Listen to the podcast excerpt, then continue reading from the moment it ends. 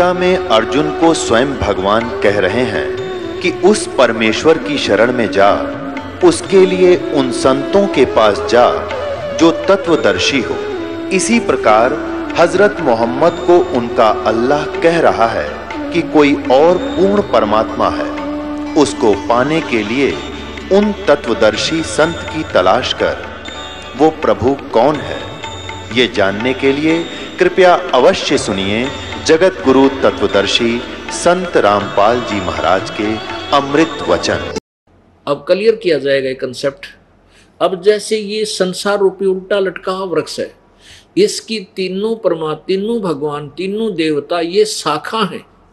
तो ये है तो इम्पोर्टेंट पार्ट, इसको काट कर फेंका नहीं जा सकता, इसको इस संसार रूपी वृक्ष से अलग नहीं कर सकते टहनियों को, क्योंकि टहनियों से ही हमें लाभ मिलता है। जैसे हम अभी आपको दिखाते हैं, पहले ये कंसेप्ट क्लियर करते हैं। देखिएगा, ये एक संसार रूपी वृक्ष है, इसकी ऊपर को संसार पूर्ण परमात्मा रूपी तो जड़ है और नीचे को तीनों गुण रूपी शाखा है। गीता ज्ञान दाता ने ओनली दो, ऊपर क्या बताया है, ऊपर को जड़ है और नीचे को तीन गुण रूपी शाखा है, बस इतना बताया है। इस संसार रूपी वृक्ष के ऊपर न जड़ है और नीचे को तीन गुण रूपी शाखा, बीच का कोई भी ज्ञान गीता ज्ञान दाता ने नहीं बताया। ये क्या कहता है कि मुझे ज्ञान नहीं।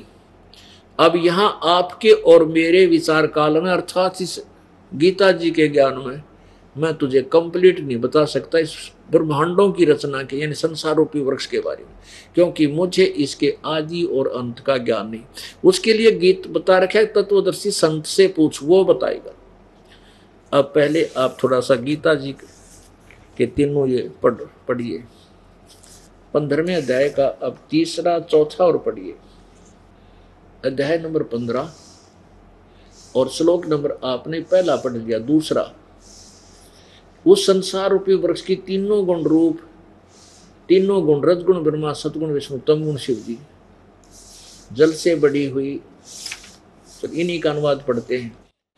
विषय भोग रूपी कोपलों वाली देव मनुष्य त्रक आदि योनि रूपी शाखाएं हैं। सीधा सा है, विषय प्रवाला शाखाएं, ये तीनों गुण रूपी विषय विकारों की शाखाएं और नीचे और ऊपर फैली हुई है। मनुष्य लोक में कर्मों के बंधन में बांधने वाले भी ये तीनों गुण रूपी मुख्य कारण हैं। अहमता ममता वासना रूपी जड़ें भी नीचे और ऊपर फैल व्याप्त हैं। अब 3 में क्या कहा है, इस संसार वृक्ष का स्वरूप जैसा कहा है वैसा यहाँ नहीं, विचार काल में नहीं पाया जा सकता। अब गीता ज्ञानदाता कहता है कि जो संसार रूपी वृक्ष के विषय में तुझे बता रहा हूँ, ये तेरे मेरे डिस्कशन में, इस गीता वाले ज्ञान में मैं नहीं बता सकूंगा, क्योंकि इसके आदि और अंत का कोई ज्ञान नहीं है। वो तो तत्वदर्शी संत के लिए ऑप्शन छोड़ दिया इसने, यह नहीं पाया जाता, क्योंकि इसका आदि और अंत तथा न आदि और न अंत है तथा न इसका अच्छी प्रकार स्थिति है ही है। इसलिए इस सोविरुड मूलम, अति दृढ़ मूल वाले, यानी मूल जो है ये संसार रूपी वृक्ष की जड़ जो है, ये तो अविनाशी स्थान है, अविनाशी परमात्मा है। उस संसार रूपी पीपल के वृक्ष को दृढ़ वैराग रूप शस्त्र द्वारा काट कर, वैराग नहीं, ये तत्व ज्ञान रूपी शस्त्र द्वारा काट कर। अब 4 में क्या बताया है कि इस तत्वदर्शी संत की खोज कर ले, फिर वो तुझे ज्ञान बताओगा।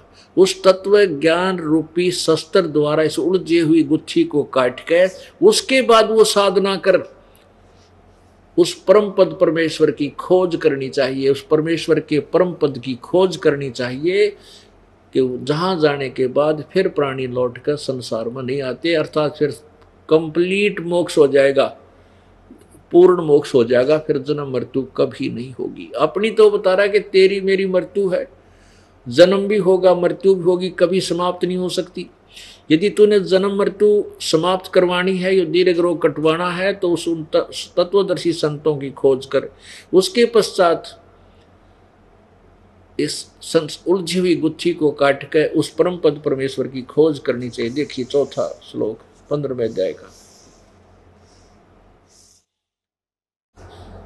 उसके पश्चात उस परम पद रूप परमेश्वर को भली भांति खोजना चाहिए, जिसमें गए हुए पुरुष फिर लौटकर संसार में नहीं आते, फिर कभी जन्म मृत्यु नहीं होती। जिस परमेश्वर से इस पुरातन संसार रूपी वृक्ष की प्रवृत्ति विस्तार को प्राप्त हुई है। और गीता ज्ञानदाता कहता उसी आदि पुरुष नारायण के मैं शरण हूँ, इस प्रकार दृढ़ निश्चय करके उस परमेश्वर का मनन और ध्यान करना चाहिए, निधि ध्यान करना चाहिए। अपुण्यात्मा परमात्मा क्या कहते हैं कि तीनों देवा दिल में बसे, ये ब्रह्मा विष्णु महेश, और प्रथम इनको इनकी वंदना पर सुन सतगुरु उपदेश। अब ये तो एक उदाहरण आपको दे रहे हैं। परमात्मा ने ये कहा कि तीनों देवा दल में बसे, दल माने हमारे जैसे कमल दल हैं, ये तीनों देवता हमारे कमलों में निवास करते हैं। प्रथम इनकी वंदना यानी इनकी साधना मजदूरी प्रथम दी जाएगी आपको, और फिर सुन सतगुरु उपदेश यानी परम संत की उपदेश को, उस यथार्थ ज्ञान को सुन जो मोक्षदायक है, यानी वो अन्य और उपदेश देगा और मंत्र आपको देगा। अब देखिएगा, अब आपने गीता जी अध्याय नंबर 15 का श्लोक नंबर 1, 2, 3, 4 क्लियर कर देंगे। वो इस पॉइंट से होंगे जैसे आप कोई आम का पौधा लाए छोटा सा, उसको जड़ की तरफ से जमीन में लगाओ, गड्ढे में, गमले में, और जमीन उस जड़ की सिंचाई करो, जड़ की पूजा करो, तो वो पौधा बड़ा होगा। वो टहनियाँ ऊपर ने बहुत लंबी बड़ी हो जाएंगी, और जब ये पौधा बड़ा होकर पेड़ बन जाएगा तो टहनियाँ के फल लगेंगे। और वो टहनी, वो शाखा जो है वो काट के फेंकी नहीं जा सकती, वो तो मूर्ख होगा जो टहनियाँ नन्नों का इसमें काट दे, हमारे काम की कोई ना, हम तो जड़ जड़ की पूजा करेंगे, इसी से लाभ होगा। लाभ तो होगा जड़ से, लेकिन वो लाभ देंगी टहनियाँ। अब देखो, आप एक आम का पौधा लाए, ये है एक प्रॉपर वे प्लांटेशन का, पौधा यानी पौधा लगाने का ये प्रॉपर यानी सीधा रास्ता, सीधा वो तरीका है, श्रेष्ठ तरीका है। और यदि कोई ऐसा कर रखा हो, ये तो अंडरस्टूड है कि बॉडी बूच होगा, कोई कति नालायक जो इस तरह लाए बैठा है, उसने के कमाए हुए मूर्ख निकम्मा है क्या कर रहा है, तो कितना कह लें उतना ही थोड़ा।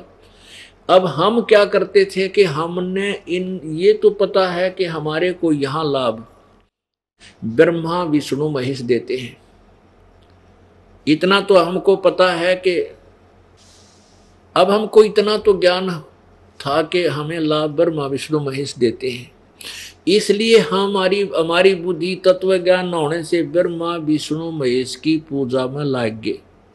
पुण्यात्माओं, जैसे हम किसी फैक्ट्री में काम करते हैं और उसकी मजदूरी करते हैं मालिक की, और मजदूरी जो करते हैं तो उसकी हमारी अटेंडेंस वर्क डन का अकाउंट बनकर और कैशियर के पास आ जाता है, और कैशियर हमारे वर्क डन को देता है।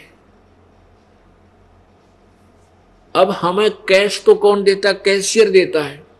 और कैशियर को कैश कौन देता है? फैक्ट्री का मालिक देता है। अब हम उस मालिक की पूजा छोड़ दें, उसकी नौकरी करना छोड़ दें, और उस कलर की उस कैशियर के गुण गाएं, जहाँ बैठे रहें, उससे के पास बैठे रहें, उसके बर्तन साफ कराएं, उसके कपड़े धोने लग जाएं, वो क्या देगा अपने को? उससे का पेट ना पड़ रहा, आपको कितना देगा? महीने में 100 रुपये दे देगा, 50 दे देगा, मुश्किल तो 200 दे देगा, और वहाँ ले रहे थे आप 10,000 रुपये फैक्ट्री वाले मालिक से। आप हमारी बुद्धि यहाँ रुक गई आकर कि हमारे को कर्म का फल ब्रह्मा विष्णु महेश देते, लेकिन हमने उन भगवान की नौकरी छोड़ दी, उस परमेश्वर की पूजा छोड़ दी जो हमारे किए हुए कर्म को इनके पास ब्रह्मा विष्णु महेश के पास भेज देता था कि इनको दे दे दो। अब हमने उस मालिक की पूजा छोड़कर ब्रह्मा विष्णु महेश की शुरू कर दी। ये हमें कितना दे सकते हैं? हैंड टू माउथ हम बने रहेंगे इनकी पूजा तय। अब यहां देखो, अब परमात्मा क्या कहा करते कि आपकी ये है शास्त्र अनुकूल साधना, यानी पूर्ण परमात्मा की पूजा करो, इससे आपके शुभ संस्कार बनेंगे और शुभ संस्कार बनकर के आपको टहनियों में पहुंचेंगे, इन ब्रह्मा विष्णु महेश के पास जाएंगे और ये ब्रह्मा विष्णु महेश आपको फल देंगे, इनका फल लागेंगे फिर। और आप क्या कर रहे हो, आप ऐसा कर रहे हो, ये आपकी शास्त्र विरुद्ध साधना है। आपने टहनी तो गाड़ दी गमले में, जमीन में, और जड़ छोड़ दी ऊपर, ने इनकी पूजा शुरू कर दी, पौधा गड़ गया, भक्ति रूपी पौधा आपका नष्ट हो गया, आपको कोई लाभ नहीं हो रहा। अब परमात्मा क्या बताया करते कबीर जी, एक साध्य सब सद है, देखिएगा, एक साध्य सब सद है और सब साध्य सब जावे, ये सब साधने से नष्ट हो गया। माली सींचे मूल को फिर फले फुले गाए, कहते हैं एक साधे सब सद गए, और हम ये सब साधे थे और ये सब गए, नष्ट हो गया, हमारी सब भक्ति व्यर्थ होगी, जीवन व्यर्थ हो गया। और माली, माली माने जो पूरा प्रोसीजर को जानने वाला विद्वान पुरुष, माली सींचेगा मूल को, जड़ की पूजा करेगा उस पूर्ण परमात्मा की, फिर फले फूले अघाए, यानी पूर्ण लाभ मिलेगा। अपने आत्माओं, अब समझो कि कबीर परमात्मा या ये दास क्या ब्रह्मा विष्णु महेश को फेंक देने को कहेगा या ब्रह्मा विष्णु महेश को रिजेक्ट करेगा? कभी नहीं। ये हमारे इस संसार रूपी वृक्ष के एक पार्ट हैं। तुम इन ब्रह्मा विष्णु महेश को कंप्लीट गॉड मान रहे थे, कोई ब्रह्म को परमात्मा मान बैठा।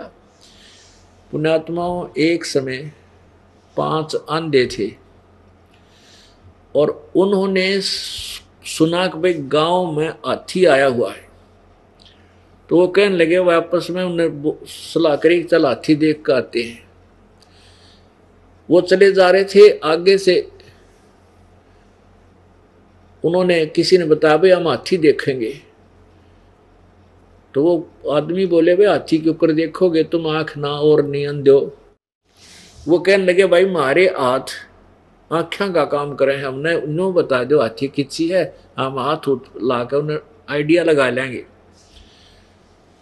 तो उस आँखों वाले आदमी ने हाथी के पास छोड़ दिए, तो हाथी के चारों तरफ घूम गए वह 5 अंधे। एक अंधे ने तो सूंड के ऊपर का हाथ फेरा, नो ये हाथ फेर रहा है, आगे हाथ हट गया तो वहीं रुक गया। एक ने पैरों को का आइडिया लगा लिया, पैरों के ऊपर का हाथ उठ फेर कर देख लिया कि भाई, जैसा भी उसने अंदाजा लाया। और तीसरे ने कान देख लिए, काना के ऊपर हाथ फेर दिया। और चौथे ने उसकी दूम पूछड़ के को पूछड़ ठहगी उसने हाथ फेरा, ऊपर ती देख लिया, कहा इतना गाथी हो से। और 5वें ने उसके पेट पे हाथ फेर लिया, आगे हाथ पिछले पैर अड़ गए, उस तक अगले हाथ का अड़ गए, उसने हिसाब ला लिया हाथी ईसाई हो से। अब वो आपस में डिस्कस करते हुए आ रहे हैं रास्ते में और कहते हैं, भाई हाथी बेकमाल है, हाथी के हाथी पड़ा था। तो एक कहने लगा, भाई हाथी के देखा जिसने सूंड देखी थी, सूंड का आइडिया लगाया था उसका, वो कहे, भाई हाथी बताऊं किसा हो से, बता हाथी हो से पाइप के साथ, क्योंकि उसने सूंड का देख रखा था, आगे हाथ गए नहीं, उसने सोच लिया इतना ही हाथी से। और जिसने पैर देखे थे वो कहने लगे, हाथी तू गलत बता रहा है, मैं बताता हूँ हाथी कैसा था। कैसा था हाथी से भाई थांब कैसा, ये पिलर होते हैं ना, पिलर गोल गोल पिलर होया करते पहले अपने गांवों में, उसने थांब बोला करें। तीसरा जिसने वो कान देख रखे थे वो कहने लगा, भाई तुम गलत कह रहे हो, मैं बताऊँ हाथी कैसा, हाथी हो छाज कैसा। उसने वो कान देख रखे इतने बड़े, उनका एस्टिमेट ला रहा था हाथा तक, हाथी होश है भाई छाछ जैसा। अब चौथा बोला तुम भाई गलत कह रहे हो, हाथी होश है पटे कैसा, उसने वो धूम देख रखी थी, वो इतना पूछड़ सा उसने नु हिसाब सा लागे देख लिया, हाथी तो भाई पटे कैसा होता है, पटे जैसा। पांचवा बोला नहीं भाई तुम गलत कह रहे हो, हाथी होश है बिटोड़े कैसा, उसने पेट पर हाथ फेर रखा था। बिटौड़ा बोले हरियाणा में उपले धरण का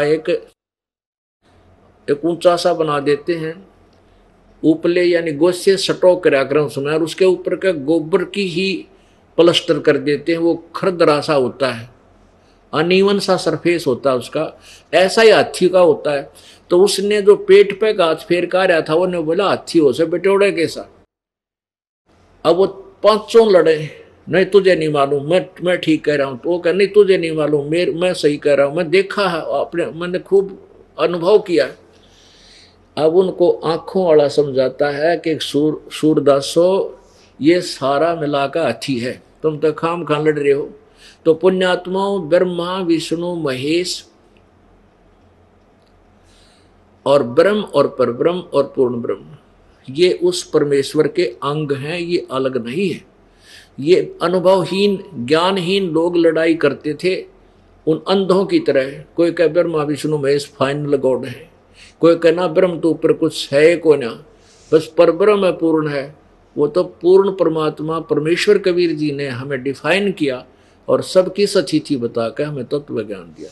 अब हमें पता चला कि पूर्ण परमात्मा कैसा है, और उसकी वो पूर्ण परमात्मा ही से इन सबको आहार मिल रहा है, ब्रह्मा विष्णु महेश ब्रह्म परब्रह्म और हम प्राणी रूप में। तो परमात्मा ने हमें क्या बताया, मन तो चल रे सुख के सागर, जहाँ शब्द सिंधु रत्नागर। सुख का सागर किसे कहते हैं, जहाँ दुख नाम की वस्तु ना हो, ना कोई बुखार आवे, ना कोई ताप चढ़े यानी कोई जवर नहीं आवे, ना कितना कैंसर होवे, ना बीपी आई हो ना लो होवे, ना कोई बालक मरे ना आप मरे, किसी प्रकार का कोई कष्ट नहीं, वो स्थान है सत्यलोक। गीता जी अध्याय नंबर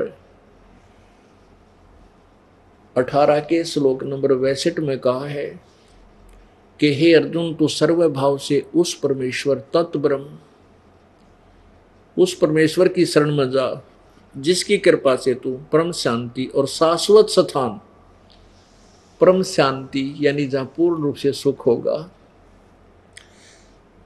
और शाश्वतम स्थानम यानी उस सदा रहने वाले स्थान माने लोक को, स्थान को, धाम को प्राप्त होगा, उस सतलोक को प्राप्त हो जाएगा।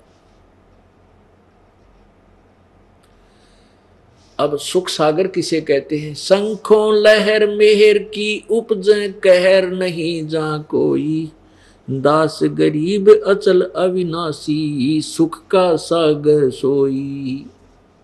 शंखों लहर मेहर की उपज और कहर नहीं जा कोई दास गरीब अचल अविनाशी, सुख का सागर सोई। जैसे कभी हम एकांत में बैठे हों और एक आध बार कभी कभी किसी दिन ऐसी मौज होती है भगवान की, ऐसी हिलोर उठती है अंदर से, कोई भी शत्रु नज़र नहीं आता, कोई भी बुरा नहीं लगता, जो शत्रु हो वो भी अपना सा लगता है। वो एक मेहर की लहर आई थी, वो एक हिलोर उठी थी मेहर की, और उसके जाने के बाद उसी तरह ज्यों का त्यों कैर फिर टूट जाता है, उसको ऐसे कर दूंगा, उसको ऐसे कर दूंगा, वो ऐसे कैसे बोल गया है, वहाँ ऐसा नहीं हुआ, वो नाश हो गया, वह बात बिगड़ गई, फलाना काम हो गया। ये कैर की लहर हमारे ऊपर हमेशा बरसती रहती है, उठती रहती है। वो एक थी मेर की लहर, वो कुछ क्षणों की होती है। तो वहाँ कहते हैं सतलोक में शंखों लहर मेहर की उपजे और कहर नहीं जा कोई, कोई कष्ट नहीं, किसी प्रकार की टेंशन नहीं, दास गरीब अचल अविनाशी, सुख का सागर सोई। वो सतलोक, वो अचल है, अविनाशी है, कभी नष्ट होने वाला नहीं है, वो शाश्वत स्थान है। उसके लिए कह रहे हैं मन तू चल रे सुख के सागर, जहां शब्द सिंधु रत्नागर। भाई कोट जन्म तन भरमत होगे, कुछ ना हाथ लग्या रे। कुकर सुकर खरबया बोरे, कौआ हंस बुगारे। कोटि जन्म तू राजा की, न मिटी न मन की आशा। भिक्षुक होके दर दर घूम लिया, ये मिला न निर्गुण रासा। इंद्र कुबेर ईश की पदवी, ब्रह्मा वरुण धर्म राया। विष्णुनाथ के पुर को जाके तू फिर भी उल्टा आया। असंग जन्म तन मरता होगे, जीवित क्यों न मरे रे। द्वादश मध्य महल मठ बोरे, बहुर न देह धरे रे। दोजिक भ्रष्ट सभी ते देखे, राजपाट के रसिया। तीन लोक से तरपत नाही, ये मन भोगी खसिया। सतगुरु मिले तो इच्छा मेटे, पद मिल पदे समाना। चल हंसा उस लोक पठाऊं, जो आदि अमर स्थान। चार मुक्ति जहां चंपी करती, माया होरी दासी। दास गरीब अभय पद पर, सब मिले राम अविनाशी। पुण्यात्माओं, गीता जी अध्याय नंबर 15 के श्लोक नंबर 1 में आपने उल्टा लटका हुआ संसार रूपी वृक्ष उस देखा। उसके विषय में क्या बताया परमात्मा ने कि अक्षर पुरुष एक पेड़ है, निरंजनवा की डार, तीनों देवा शाखा है, ये पात्र संसार।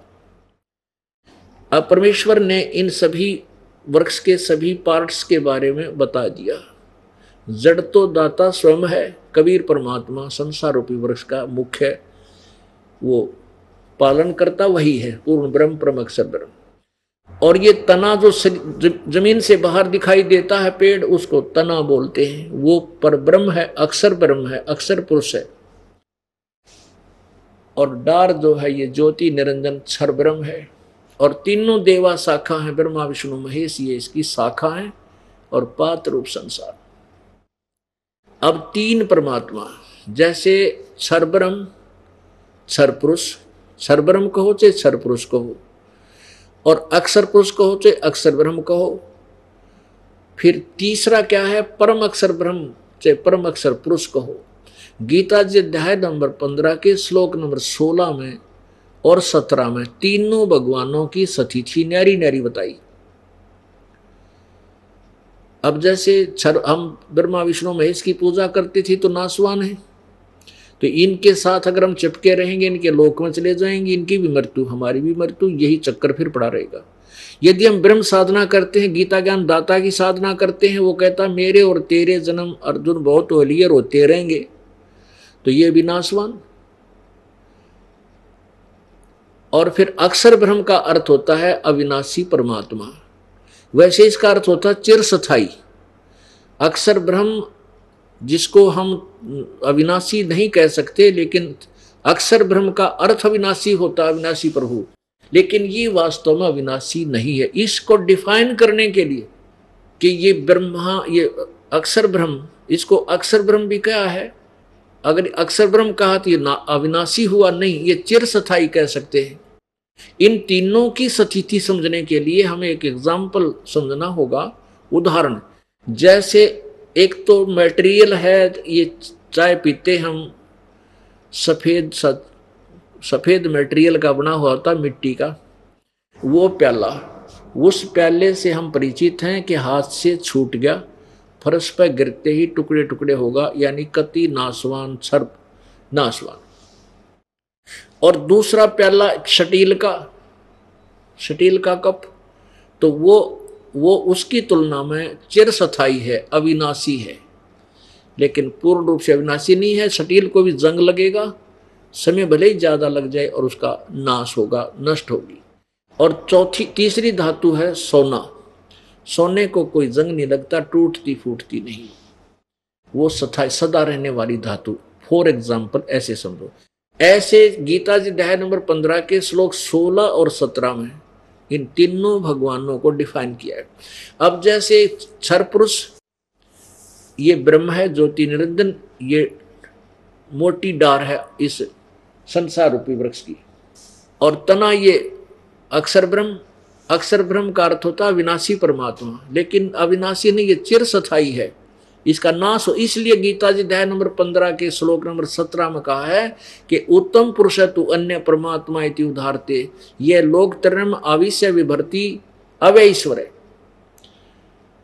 अब ऊपर दोनों भगवानों की, क्षर पुरुष की और अक्षर पुरुष की, 16वें श्लोक में, 15वें अध्याय के 16वें श्लोक में सतिथि बताकर फिर 17वें श्लोक में क्लियर कर दिया कि वास्तव में अविनाशी इन दोनों से न्यारा है। तो इस अक्षर पुरुष को हम अविनाशी नहीं कहेंगे, इस सेंटेंस में इसको चिर स्थायी कहेंगे। अब देखिएगा श्रीमद् भगवद गीता अध्याय नंबर 15 का और श्लोक नंबर 16 और 17, ये देखो 15 में, यहाँ 16 श्लोक है। इसमें दो भगवान, दो पुरुष, पुरुष माने परमात्मा समझो प्रभु, द्वौ इमौ पुरुषौ लोके,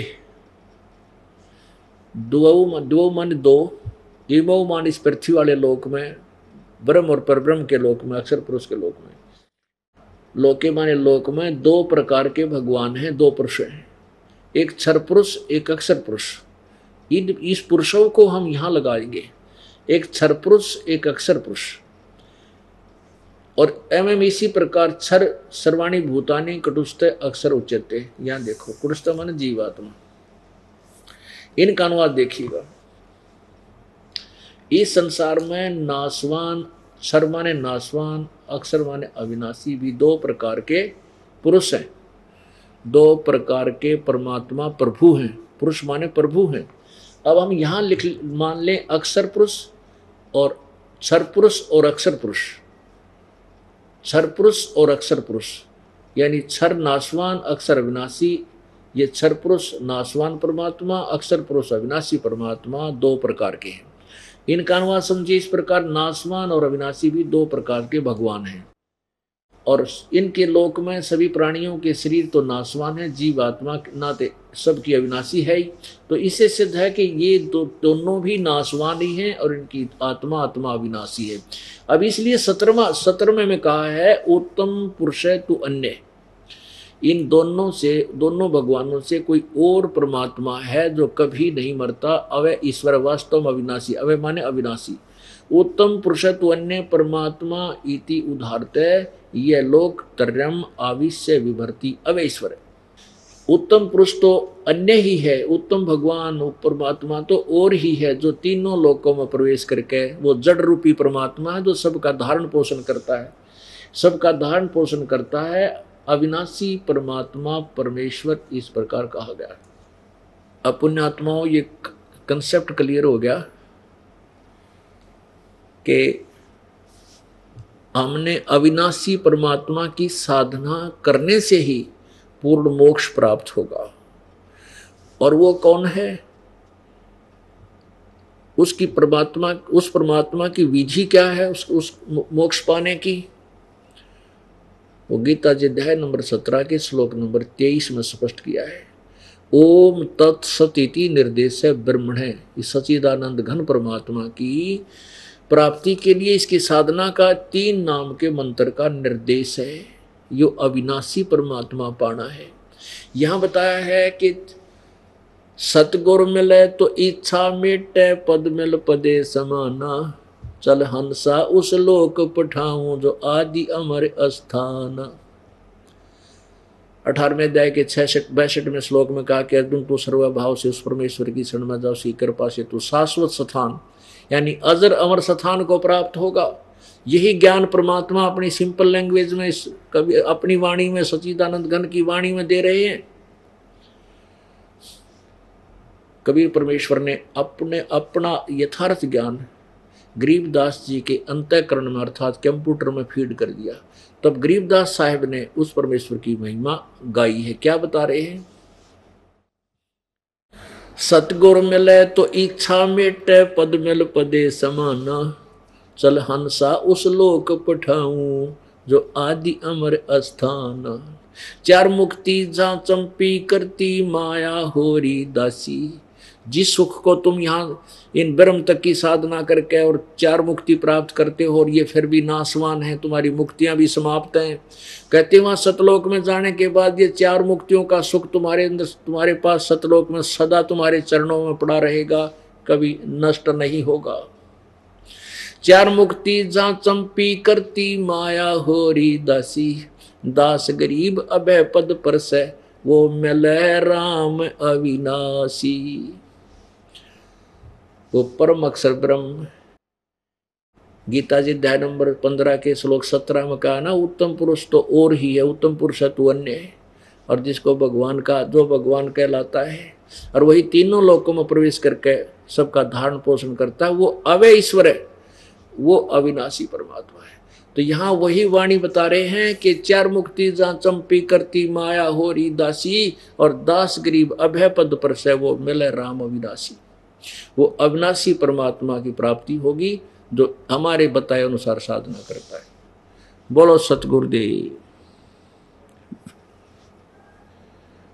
और बात तेरे काम न आवे, संतों शरण लाग रे, के सोवे गफलत में बंदे, जाग जाग नर जाग रे, जाग जाग नर जाग रे।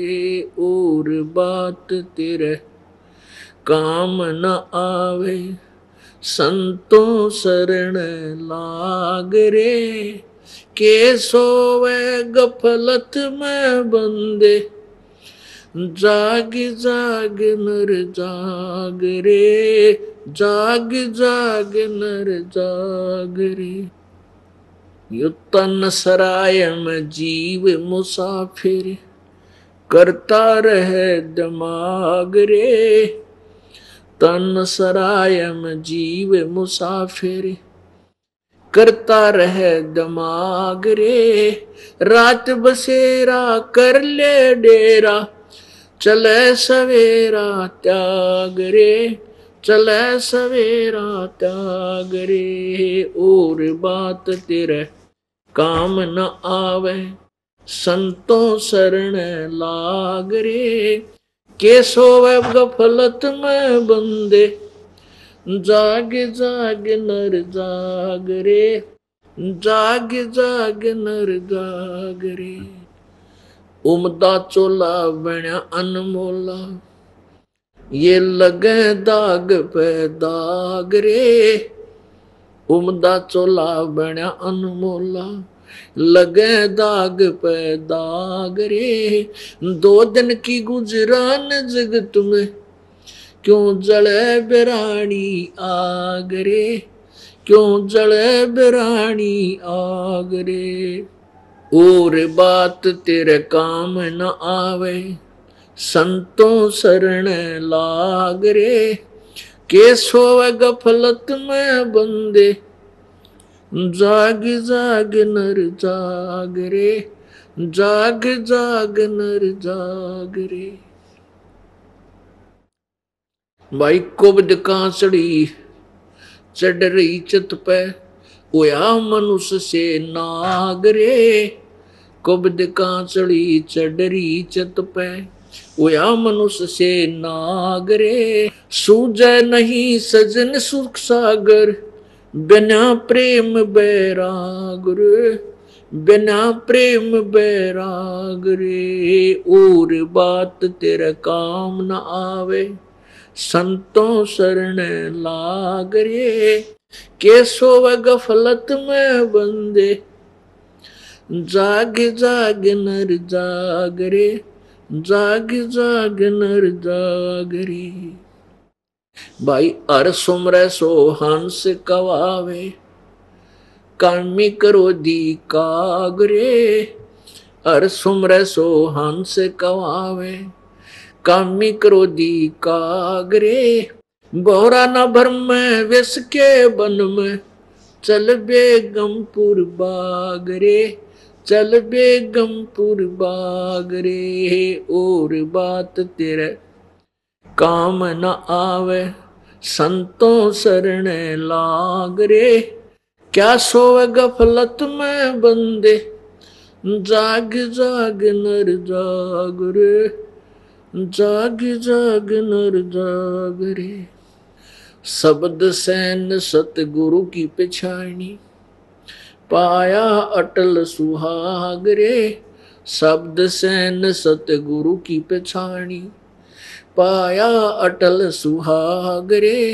नितानंद महबूब गुमानी, प्रगट्य पूर्ण बाग रे, प्रगट्य पूर्ण बाग रे। और बात तेरे काम न आवे संतों शरण लाग रे, के सोवे गफलत में बंदे जाग जाग नर जाग रे, जाग जाग नर जाग रे। परमपिता परमात्मा सर्वश्रेष्ठ रचनहार कबीर देव, कबीर साहब, कबीर प्रभु, कबीर अल्लाह, अल्लाहू अकबर, ये वही परमात्मा है जो बनारस में एक जुलाहे की भूमिका करने के लिए सह शरीर नवजात शिशु रूप में प्रकट हुए थे। और उसी समय परमेश्वर ने तत्वदर्शी संत की भूमिका की और एक अच्छे दास की, एक सुयोग्य शिष्य की भूमिका भी की। परमात्मा ने हमारे लिए उदाहरण छोड़ दिया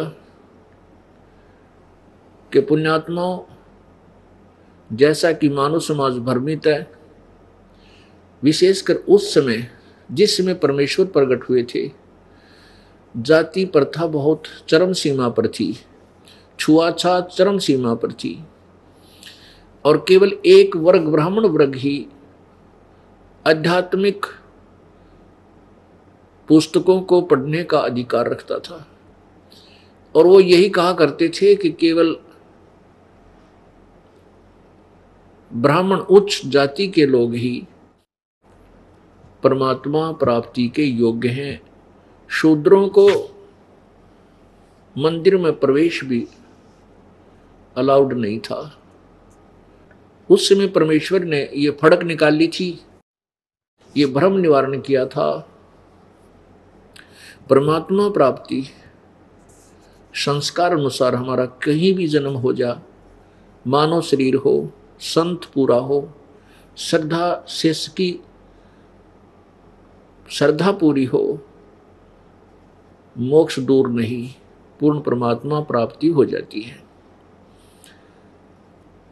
जैसा कि अभी आपको परमात्मा ने बताया, राम रटत दारिद्र भलो, दारिद्र कहते हैं बिल्कुल निर्धन, और इतना निर्धन हो कि उसके मकान की छत भी कहीं से डैमेज्ड हो, झोंपड़ी डाल रखी हो, उसके ऊपर एक छान डालते हैं घास फूस की और वो भी टूट फूट रही हो,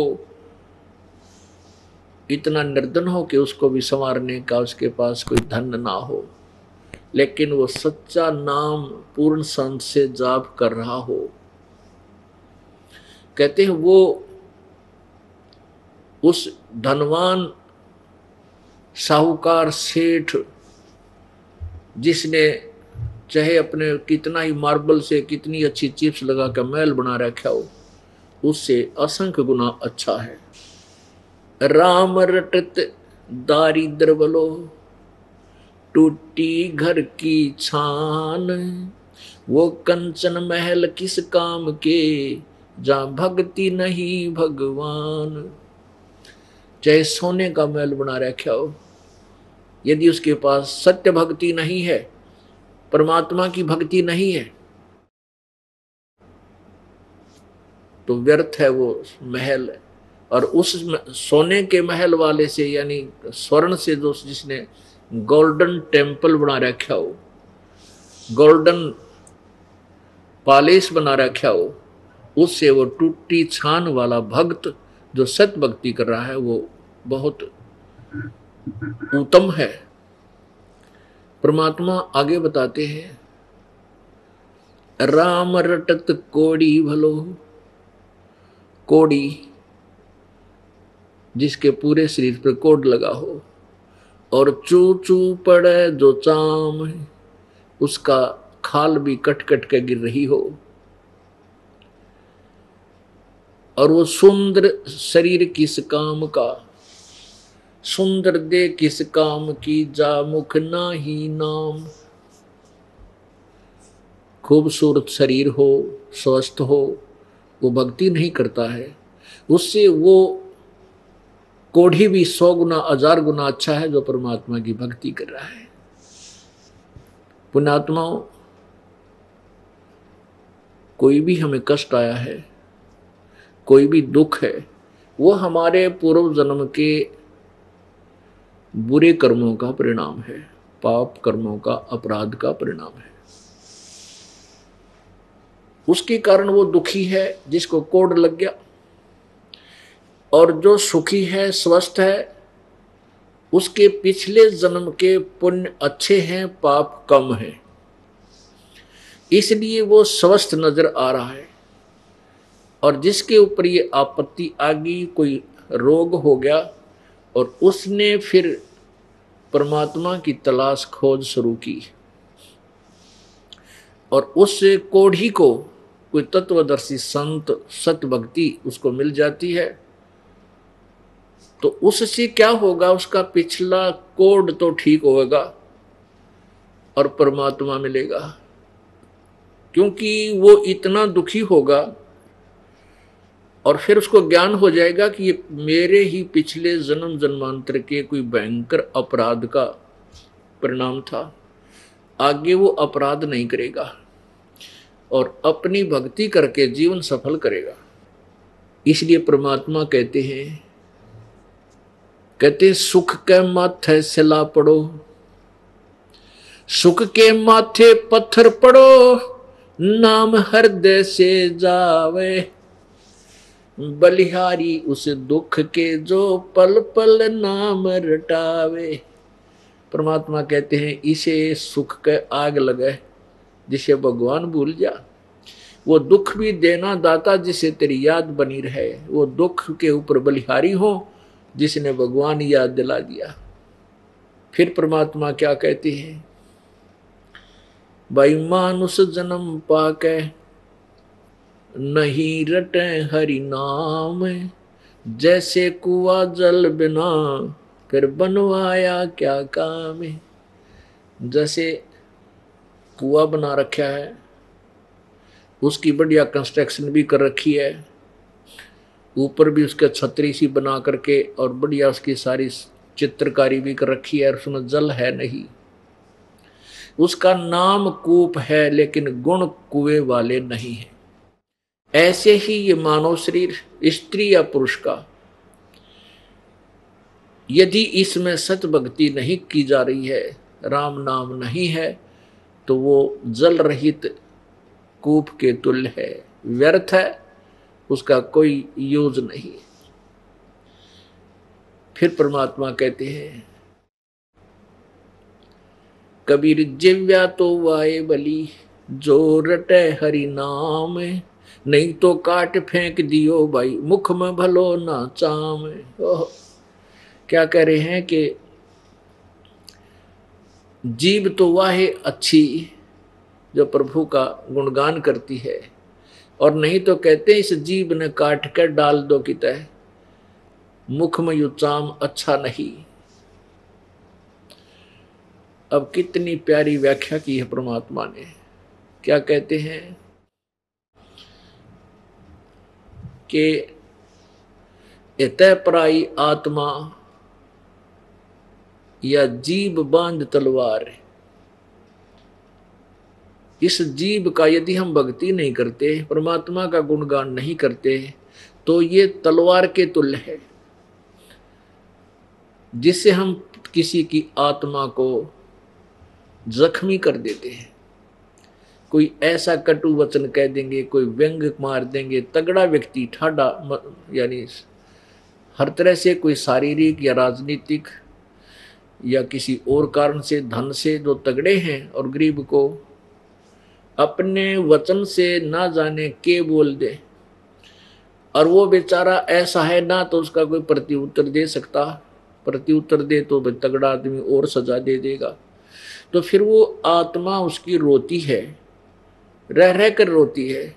तो उसने उस प्यारी आत्मा की आत्मा को उस तगड़े व्यक्ति ने जख्मी कर दिया अपने जीव रूपी तलवार से, या किसी की झूठी गवाही दे देगा, या किसी के बारे में झूठ कपट बोलेगा इस जीव से जो केवल पाप ही एकत्रित करेगा। इसलिए परमात्मा एक उदाहरण देते हैं कि इसका अच्छा या जीव ना हो ताकि पाप तो ना हो, या तो इसका सदुपयोग है भगवान की भक्ति ही करो, और नहीं तो इस जीव का कोई यूज नहीं। कबीर जिव्या तो वाए बली जो रटे हरि नाम, नहीं तो काट के फेंक दियो यो मुख में भलो ना चाम। अब ये समझ लेना कि परमात्मा ने प्रत्येक अंग मनुष्य शरीर का किस लिए बनाया है, और हम उसका सदुपयोग नहीं कर रहे हैं, दुरुपयोग करते हैं, तो वो हम पाप इकट्ठा कर रहे हैं। परमात्मा का कहने का तात्पर्य है कि परमात्मा मनुष्य जीवन दिया है आपको, आपको जिह्वा दी है, आप बोल सकते हो, अपनी भाषा, अपना दुख, अपनी प्रार्थना दूसरे को कर सकते हो।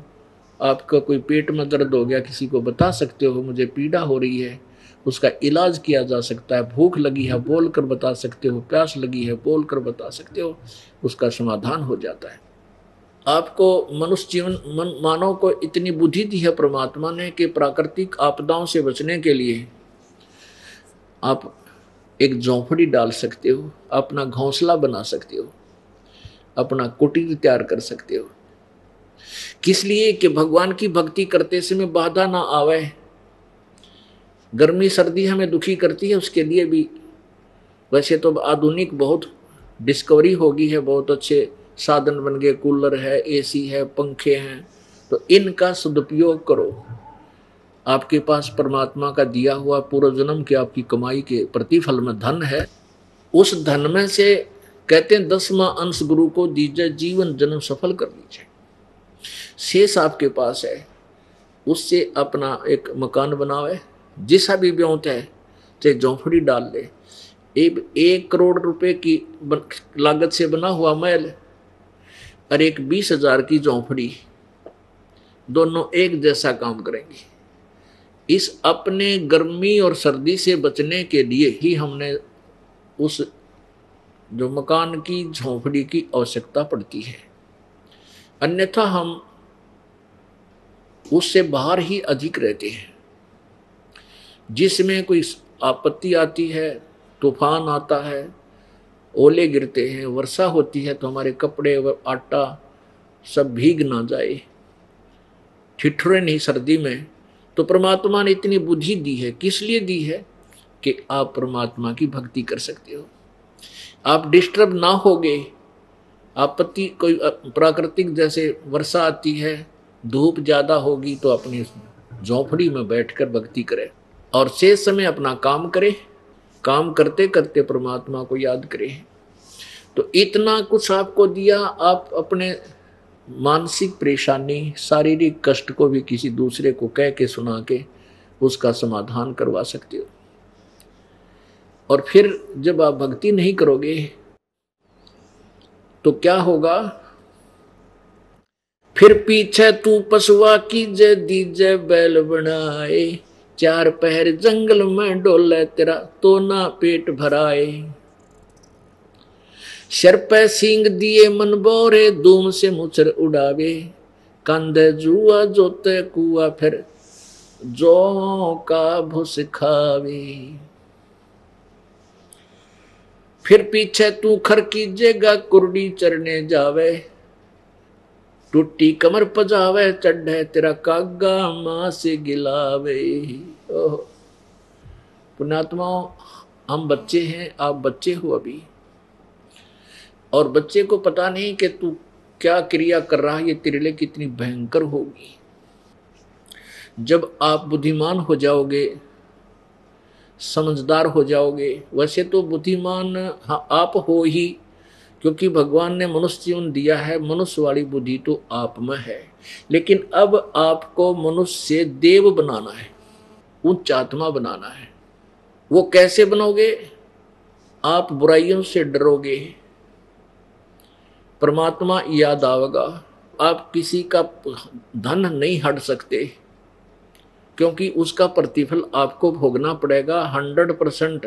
आपके दिल में जब आप देव बन जाओगे, न्यू क्या करनी तो वे देवता के साथ में है, ना किसी ने गलत बोला है, ना कोई चोरी ना ठगी, अपना सीधा आवे सीधा जावे और अपनी नेक नीति से काम करता है।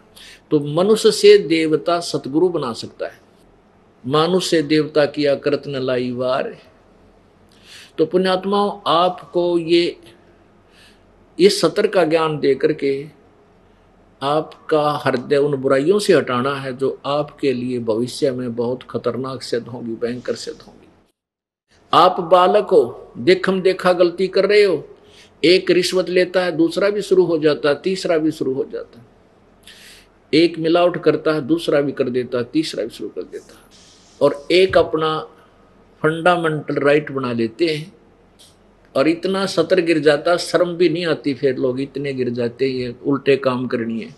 एक चुटकुला बताओ था, एक भगत कहने लगा कि दूध या दूध बेचता है, उसने एक माई के यहाँ दूध डाला, 1 लीटर दूध लिया उस बेचारी ने, और उसमें एक मेंढकी आ गई छोटी सी, वो छोटी नवजात सी हुआ कर बिल्कुल माखी तो थोड़ी सी बड्डी, वो डाल कर चला गया।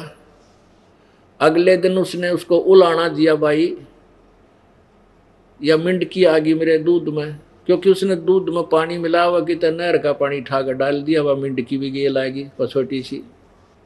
और ये इतने बेशर्म हो जाते हैं, शर्माता नहीं, आगे न्यू भी निकाली मानी, दुखाया भी मैंने गलती बन गई। न्यू बोला बेबे 1 किलो में टेरडू कितना आवे, मिंडकी आवेगी, मतलब बकवाद और करी। अब बड्डा मिंडक क्यों करावे, 2-4 किलो ले हो तो बड्डा मिंडक भी आ जाओ तेरे दूध में। यानी अपनी इतनी नीचता डीठता पर आ जाता है इंसान कि बुराइयों से डरता नहीं। फिर वो क्या बताता है, 6 महीने के बाद उसका एक्सीडेंट हो गया, टांग गई एक, हैं ईवे, अब कहाँ गया वो, कितना पैसा लग गया, उठ के बैठा जाता नहीं, आ गया वहीं पर लल, लाखों रुपये लग गए। पुण्यात्मा, परमात्मा का जो बैलेंस है, तराजू है, एररलेस है, उसमें उसके पास एक जरा सा भी आगे नहीं बढ़ सकते, वहीं से काट देगा और वहीं रखेगा जितना तेरा सतर पूर्व जन्म का है। तो हमने फिर ये डर लगने लगेगा कि ये जुल्म जो हम कर रहे हैं इसका भोग भोगना होगा। अब यहाँ आते हैं, एक परिवार के 3-3 सदस्य है, होए किसी का तो कैंसर हो रही है, कोई बंगा मुँह हो रहा है, किसी चलना नहीं जानता, नो कि इसको पीड़िया हो गया, डबल पीड़िया हो गया, काला पीड़िया हो गया, क्यों हो गए?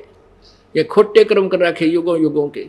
और फिर जहाँ हम भक्ति करने के लिए गए उन संतों के पास, वो नाम नहीं जिससे पाप कटे, दूने दूने पापी बना दिए उन्होंने। तो इस प्रकार अब वो ठीक होंगे यहाँ पर आकर के, अब ठीक होंगे तो उनको बताया जाएगा कि ये पाप तूने किसी जन्म में किया था जो तुझे आज भोगना पड़ रहा है, कितना भयंकर है उसके लिए।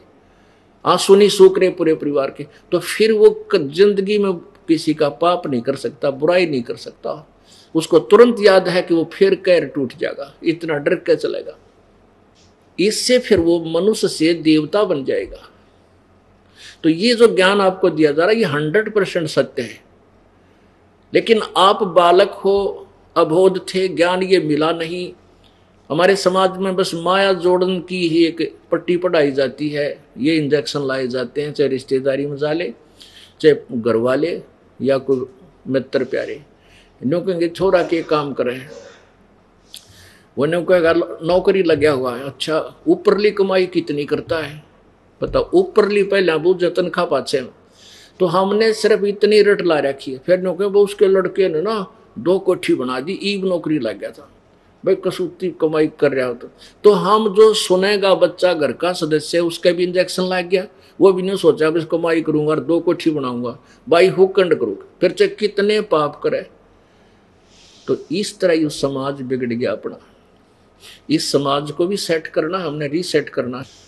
इस तत्व ज्ञान से आप इतने योग्य हो जाओगे, समझने लग जाओगे, परमात्मा के विधान से परिचित हो जाओगे,